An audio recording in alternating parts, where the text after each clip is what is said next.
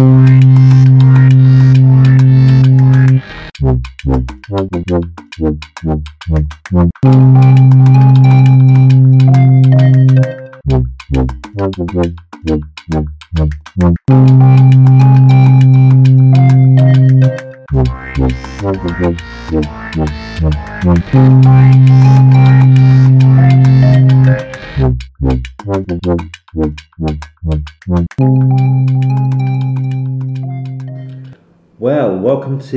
episode six of the Adventures in Career Development podcast. Really great that you can join me, and this time we're going to focus in on a very specific thing, but one that I think will be of interest to people, which is thinking about asynchronous um, email guidance. So, asynchronous meaning not at the same time.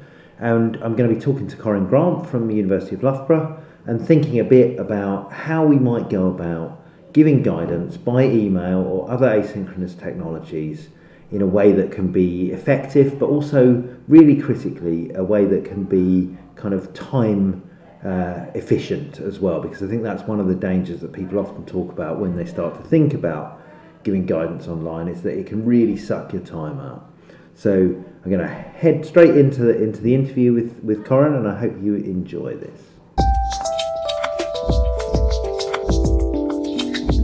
Okay, so uh, this week we're going to be talking about how we give guidance online, and particularly talking about asynchronous um, text-based guidance, which is probably one of the most challenging ones, uh, ways to give guidance uh, when you're just giving stuff through text. So this week I'm joined by Korin Grant of uh, Loughborough University's Careers Service. So hi, Korin. Hello. Um, and you've done quite a bit of uh, asynchronous guidance. So, um, do you want to just tell us a little bit about the kind of context in which you've been doing that?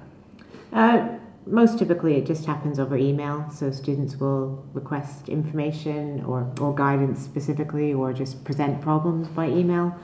And I need to think about um, the best way that I deal with that. That's pretty typical. So I think that's one thing that's important is that when we're talking about asynchronous guidance, we're going to be talking about uh, mainly probably about email, but obviously it could be done in quite a wide range of ways. So we, I've seen some services that use things like Facebook Messenger. Um, it could be things that you're doing across LinkedIn through the the Messenger uh, sort of features in that. It could be all sorts of different technology. But the important thing is that what we're talking about here primarily is when you're working in a text-based way with with an individual client. Yeah, and I think we have there are lots of ways in which students might access our services: Facebook, Instagram, Twitter, our uh, sort of forum, which is linked to LinkedIn called Lboro Connect. Um, uh, but I think in a lot of those cases, we would we'd be giving them information, but it probably wouldn't be very detailed or person specific because you'd probably want to move that into a form that felt a little bit more individual. Yeah. And then you also might be pushing them towards services or events that you're doing that you think will be useful to them. So if they'd come in in a kind of group-based context, you you would you would probably be trying to take that sort of uh, out of the group-based environment so that you could talk to them one-on-one and give them some more specific It really depends because if you do that for everybody, then the, the purpose of the group is probably to try and get the students to be learning from each other. So that wouldn't ideally be what you were trying to do. But if their question is clearly something that involves, you know, revealing some personal information, and you feel like it probably warrants an individual conversation, then yeah, you probably would take it. You might say come to an appointment, but if that's not possible, then you might use one of the other forums, like email, for example, to give them some more information. Okay, so let's say someone does send you an email and they're working in that kind of uh, mode, um, and you receive an email where they're asking for some kind of careers help. What what process would you go through in terms of thinking about whether you're going to deal with it in that mode or whether you're going to try and get them to come in or give them a phone call or whatever, really? So I guess a few different things are happening when that happens. I mean, I have to think about what else is happening that day. I'll have students who've booked in for appointments, and uh, I'm not saying they're the priority, but I need to make sure that I have time to deal with and prepare for those. So if an email is coming that morning, I need to think, well, do I have time to respond to it? And if I do, to what level can I respond? Can I give all the information? Can I point to, towards some resources or links? Or um, is the the problem or the question that the student has presented me with something that means I need to point them to one of our events, activities, or an appointment. Yeah. So um, I, I think it I think depends. I think we, I need to think about you know managing their expectations and figuring out what I'm able to do. I I think that's a really important point that, that email, an email contact or a contact through some kind of messenger service shouldn't be a queue, queue jumper. Shouldn't immediately, people, people shouldn't expect that they immediately get a response. And also, you can go back to people and say, thanks for the query, but I, I and I've got a slot which I'll book you into in on Wednesday, and I'll I'll look at it then. So it, I think it's it's important that you don't feel that just because it's an immediate contact that you have to respond to them immediately. Yeah, and I think in terms of um, my, I, I need to account for my time, not every single minute. I mean, I, there must be thousands of emails I've sent that I've not accounted for. But if I'm considering somebody's request, uh, perhaps I'm looking at an application or a letter or a CV, that is a chunk of my time. I need to be able to Yeah. account and report that I've done it. So, yeah, putting some time in my diary to do it properly is one of the ways in which I might do that. I think perhaps one of the things we're thinking about when we get some kind of query is is this really a guidance query or is it just something where someone's saying oh uh, you know perhaps I saw you talking the other day uh, I don't know where that resource was and you can just drop a link in an email and send it back and that's that dealt with Yes. which I think is more routine sort of query Absolutely. Uh, or, or actually is this something we, you're doing which is is guidance and is more equivalent to what you might do if you were seeing them face to face and I think thinking through what you're doing and, and obviously it's, there's some quite a lot of grey area there but thinking that through seems to be quite quite important Yeah, and the other thing is, um, and I think anybody out there who has done um, careers work or, or guidance work of any kind will probably recognize this, is people come to you with what they think is one problem, and often when you just find out a bit more about it, you find out it's actually not that problem, it's a couple of other problems. Um, which is not to say they don't know what they're doing. It's just because they haven't really examined the problem. When you know a bit more about it, you can then say, "Oh, actually, we need to look at this and this."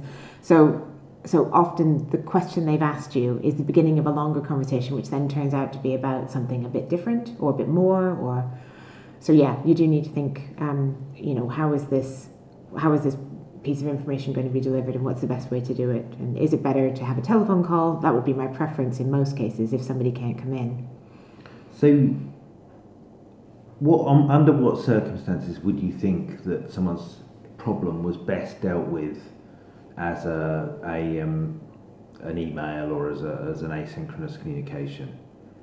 I suppose sometimes it's when somebody hasn't really given you very much information, and if you're going to get all the information, you're going to have to write quite a long email to ask all the right questions, and then they might not might not get back to you for another couple of days, and it, it might delay them getting an answer. And you think, actually, if I had a 10 minute conversation, we could get all of this information, and then I could maybe even book myself in to respond to them by email tomorrow for 15 minutes, and Yeah.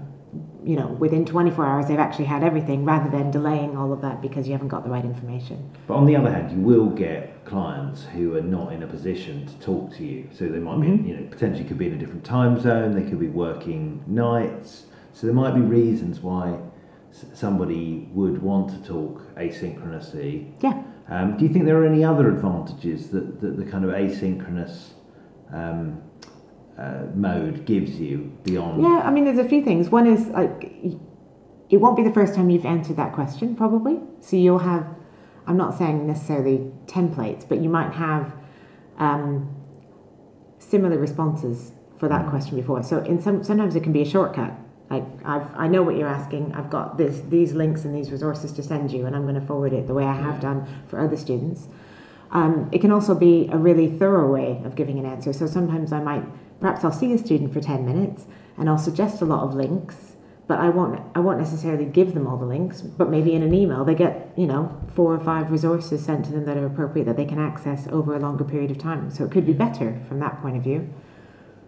Yeah. So, um, and I guess there's the whole um, writing things down, meaning means that you have to consider quite carefully what you're saying. Often, not always, but I think if you ask a student for particular information and the and you are writing your response, and often when we're writing, we're thinking very carefully, I suppose, is what I'm saying. So you might get a fuller response.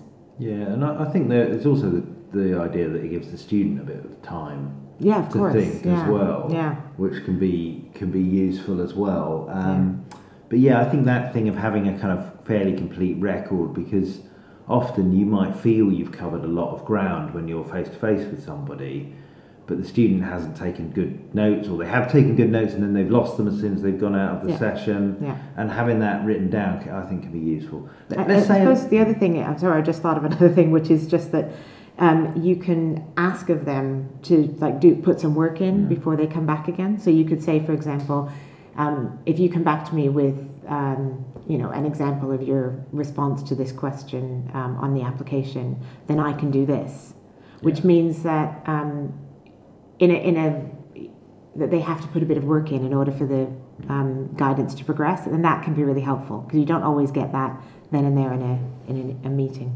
So let's just kind of think about what what's what would be called contracting, I suppose, if you were doing it face to face. Is how do you agree with with your client or your student what you are going to do in this format? If somebody sends you an email, how do you agree with them what you are going to do as opposed to what you aren't going to do?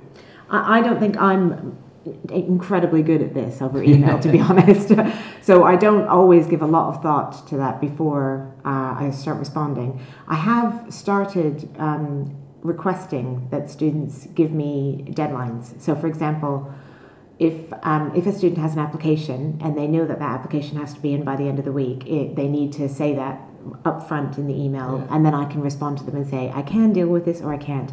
Because what I find is, um, like almost everybody, I have a lot of emails in my my inbox, and not everything gets dealt with in a timely manner, and then they get dis- disappointed. So I've started doing that more, um, which means that I'm more likely to to at least be able to say yes, I'm going to deal with this, or no, I'm not, and you you should Yeah. like use this resource instead. Um, I have a colleague though who um, has has set up templates of sorts over email. So she's sort of um, has subject headings for email, emails, which mean uh, the students are starting to get used to thinking of the emails as being like an advice appointment. So this one's about CVs, this one's about reflection, this one's about volunteering. Um, and that means that as they receive the messages, they view them as being quite structured um, pieces of, of work rather than just another email. So I think that's an interesting thing is thinking about, uh, well, if I'm going to structure these appointments, then I'm going to type them and I'm going to know what types I'm going to get and I'm going to give those subject headings and there'll be like a typical sign off for those as well, which will explain what I'm going to be able to do in that appointment. I mean, that can be what, one way of doing it, kind of, Yeah. is to say that actually, well, I mean, I think having some information that says this is the kind of thing that we, we think works well in a in an asynchronous and email kind of consultation, um, and this is how we'd like you to go about it, and even perhaps giving them a form to fill in of here are the kinds of you know it'd be useful if you give me this information Yeah. before we start. Obviously, you don't always get that because sometimes people will just come to you Yeah. and start to deal with it. But being able to direct students back to some some guidance about what what is actually going to be covered in this kind of session Yeah. and what things that that you might not be able to do in a session, I think can be can be useful. So I, I think that thing, at, at, perhaps when you respond as well, being able to put in something where you say, you make it clear that this is an email guidance session rather than this is, yeah, as you say, just an email that you happen to have sent to somebody Yeah. and that, that by doing that that they've booked something fairly formal um, I think that can be quite quite useful I mean I, I've actually started when I'm dealing with um, people who ask me queries I've started kind of setting up a basically a, a, a, Word document with a header and, and a standard set of format Yeah. so that rather than just getting an email back from me people get something that looks kind of official and gives them the sense that they have received uh, uh, you know some k- kind of formal interaction with me Mm. uh, which I th- I've found that, that to be quite helpful.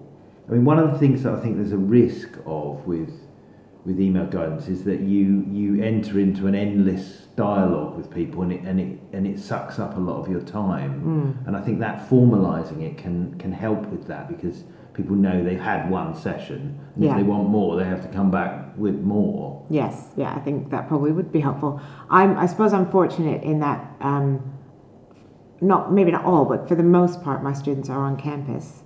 Uh, when they graduate, less so. So I have had a lot of students that I've dealt with via email um, because they've graduated already. Um, but I do find that the students who are on campus, I think they recognise that they get more value from um, a face to face interaction, or they, they feel that. Perhaps they, I don't know if they recognise that. But so I don't find that they want to continue going by email. They tend to want to book an appointment if they can. So I guess, but we're, if we're talking about the people who can't, um, because they're not physically here and they're maybe in a different time zone, as you say, so a telephone appointment doesn't work, then yeah, it needs to be email, really, or some similar format. Yeah. Is there anything that you think works particularly well? Any kind of um, guidance or interaction that Hmm. works particularly well doing it in this asynchronous mode? I quite like doing um, CVs and uh, covering letters, uh, to be honest. I, I do like doing them face to face, and I do that an awful lot. But I don't mind um, if somebody sends me a CV or a covering letter and I open it and I edit it using comments or um, track changes to just give them my thoughts on, on what they've done. I think that does work reasonably well, um, partly because I often will see students more than once, and I then have a record of what I've told them, and I can remind myself of what's happening with their their CV. Um, and I think it probably works well for them because they have a you know a more permanent record Yeah. of what I've, I've said about it. So that works really well, and that's that happens regularly with my students who are on campus because they if they came to see me, they'd get a similar sort of thing, but face to face. I mean, I think that um, the, the use of track changes and actually editing directly onto their document can be can be quite a useful thing to do because it gives them something really tangible, and and it, it takes out any ambiguity which you might have when you're actually if you're t- just talking. Um, but having said that, I also saw a really interesting scheme that was at the University of London Career Service where they were providing um, audio feedback. So they Oh, were yeah. basically recording on so somebody would send them a document which might be something like an application or a um, you know personal statement or something like that and they were then recording feedback Yeah. to that and, and you know in that case it was in many ways it had many of the advantages of doing it face to face but also the student could go back and listen to it again Yes. and make sure they actually heard it Yes. Um, I'm just, I, I'm, and I'm sure they probably work with a lot of international students as well. I certainly do work with quite a lot of international students, and, and I, in the, for the most part, that would be useful because they could listen to it again. But it, if they don't understand what I'm saying, then they, they might struggle Yeah. for that. I just want to make it clear that when I use track changes, I'm not actually editing their CV. right so I might, for example, I might um, go in and say, um, perhaps try using this word, or you know, this sentence is re- rewritten, or there are three ideas within this bullet point. Can mm-hmm. you? But I just want to make it clear I don't go and change everybody's CV, so then they just have to accept all changes and they can Right. send it to it. Well, but- but that's- so, why not? Would would you presumably you might Oh, point, do, point yeah. out a spelling mistake or Absolutely. something like that? But, Yeah. but why why are you kind of nervous about saying that? Well, because it's it's them. A CV is a representation of them. So I can't decide. Oh, you said that you managed the people. Don't you mean you coordinated the work? You know, it, it has to be about me reading it and giving an interpretation of how well I think they're represented in it, and whether whether I can navigate it effectively, whether it looks clean, whether I think it's appropriate for the job they're applying for. Is it well tailored? Does it seem to make sense? So all of those things are more likely to be comments around um, this section uh, might want to be moved, or you've not done this in the right order, or these dates don't make sense, or Yeah. so typically it's comments. But abso- I do if I see a spelling mistake, then I will highlight it and, and change things like that so they can see that they've they've made a mistake. Yeah. And do you think that's more of a risk when you're working on your own and you you haven't got them in front of you that you do just kind of fix things without necessarily asking them what what it is that, that they meant by that? Not really. No, um, I think I behave fairly similarly when they're when they bring it to me. I um, I often will sort of direct them to use the pen, Mm. and I'll say, "What about this section here?" Yeah. But sometimes I'll pick up the pen and say and circle words and say, "I think this word is different," or you know, there's a lot of a lot of misuse of uppercase and lowercase letters across all of us. Yeah. so um, that kind of thing comes up a lot and, and can be a bit irritating on CVs. So. So, do do you feel that actually you're using a lot of the same guidance, tools, and techniques when you're working with somebody over email as you would be if you're doing it face to face? Um, there's definitely a lot missing.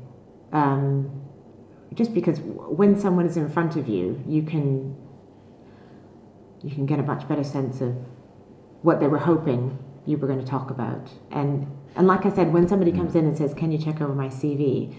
and then you say, you ask something like, who, what kind of employer might have the CV? Who is it targeted at? And they say, oh, I haven't thought about that, or I don't know what I want to do. Then the conversation is quite different. But if somebody just sends you their CV, um, you, you can ask that question, but you're probably still going to look at the CV and try and give them some feedback. So, not entirely. I think it's definitely.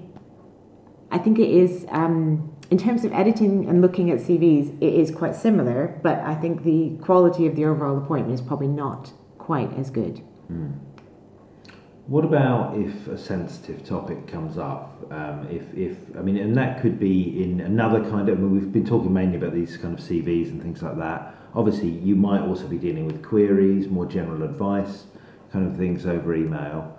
But even in a CV, it's possible that somebody reveals, you know, they've been in prison or they've uh, or they've had a death in the family or, or Yeah. whatever. Um, if you were in a face-to-face context, you'd probably have a way of asking questions about that that would would uh, would open some of those issues up. Yeah. How do you think that works if you're dealing with it via email or, or online? Um, I think the question you ask is probably a little bit more um, gentle and open. Like, you know, I'd be interested to hear more about what you meant in this section, or, you know, um,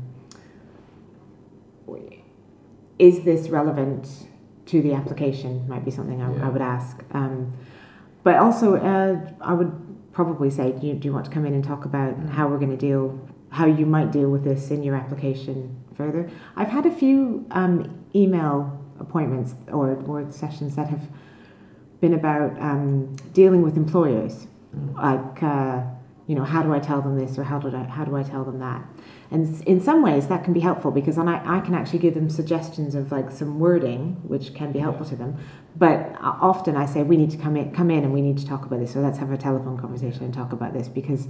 Um, if it is sensitive, you don't really want to just say, "Oh, just use this sentence; it'll all be fine," because you don't really know enough about it. I mean, I think there is that thing where there's it's easy to focus on the the visuals that are lost or the um, the kind of immediacy of a conversation, but actually there's also a lot of stuff around quite subtle tone of voice and that kind of thing that, that you mm. can. It's very easy to lose in email, and I think if you do find yourself talking about more sensitive topics. I think, as you say, it's good to, to flag that, well, actually, this might be an easier thing for us to talk about over the phone or in face to face. But it's also, I think, worth sometimes saying, you know, it, it can be difficult talking about some of these things via email, but here you go. And Yes. to, and Yeah, to, yeah, and yeah. to flag that there are some, some problems. And, and, you know, I don't want you to take this the wrong way. I don't want you to misunderstand this Yeah. um, and and to raise that you, sometimes you have to be a bit more tentative over email. Yeah, yeah. I, I think um, there are some things you you start to write and you think I don't feel comfortable about this being written down, Yeah, and I think then you know I'm going to stop writing this down, and I'm going to say let's try and have a conversation in, in some way. And uh, you know I'm not saying you can just know that by magic, but I think we mo- most of us know when we feel comfortable that if at any point anybody wanted to read this conversation between me and the student, I'd be perfectly happy with it. And then sometimes you think, I'm not very happy about this. There's something about it that I don't feel happy about. I need to know more and have a face to face interaction of some kind or, or voice to voice at least. which is I mean it's actually quite a good test, and I think if you it may be that you do things in a face to face because because a face to face encounter is ephemeral, and you lose that the, the whatever you've said, the exact way you've said it disappears immediately. Um, you may be more less guarded, and that's not that's not always a good thing, is it? I mean, it's, sometimes it is worth thinking carefully about what you're saying and thinking, well, actually, is this you know, am I doing something that's perhaps sexist, or Yeah. am I doing something that, that makes assumptions about this person that I, I can't necessarily back up? Yeah. I think it's much easier to do that in the flow of conversation than, than it is when you start writing it down, because hopefully you have a bit of a check. That's true. I hadn't thought about that as being potentially, um, you know, a plus about having to write things down by email. That maybe I'm, I'm less. Well, hopefully, I'm not doing that very often. But we're all um, subject to it sometimes, aren't we? But maybe I'm I'm better because of that because I have to think carefully about what I write. I think um, we're kind of running out of time a bit now, but it's one of the things you did mention was templates, and I think that's a really interesting idea. Is is creating a tem- a template which is okay. Well, you know, somebody if somebody asks you the I don't know what I want to do with my life question, then you've got some starting points as a as an answer that you can give them back. The same if you uh, if you get a CV question or whatever. But I think it's really important that you don't uh, just give everybody the same thing. It should still that's a starting point, but it's not shouldn't be the finishing point, and you should make sure you tailor it to their query. And the same with with the provision of resources. Like I have quite a lot of resources that I often share with people, but they're not. But I try not to just share the same resources regardless of what people have asked me. Yeah, I do. I have a couple of different signatures, um, which I name different things. So one of them is referral for appointment. Right. So if I, because I often reply and say, "Oh, come and see me," so that one, all it has in it is all the technical details about how you make an appointment, call, email, Yeah. book online, and then I can tailor the email itself to the individual. I often forward emails that I've used for previous students because it has the same information, and then I tailor that. But that's not to be recommended No. because Very I haven't I haven't made the mistake uh, yet. I don't think. Um, but you can so easily forget to change the name or Yeah. something, and then it's just really embarrassing, isn't it? So No, I think I think if you're doing it, then setting up some Yeah. standard templates and pulling them out of the templates rather than thinking, oh, I had a similar question from a, a student three weeks ago. I'll go back and pull that out because, yeah. Yeah. as you say, it's really easy to make mistakes. yeah, yeah. Great. Is there anything else? Any other advice that you would give to people who are starting to do email guidance or asynchronous guidance for the first time? What would you suggest? Um, try and find an easy way to track your time a little bit, and I think that is done by templates, by standardizing your subject headings. Um, if you've got a way of tracking appointments, then try and figure out what is an appointment and what is something that you're you're not going to track. Like I'm not going to re- re- track every single time I reply to a student, but if I have a certain amount of time, Yeah. then I am going to because. But make it as easy as possible, otherwise you just won't do it. Great. Thank you very much. That's been brilliant. My pleasure.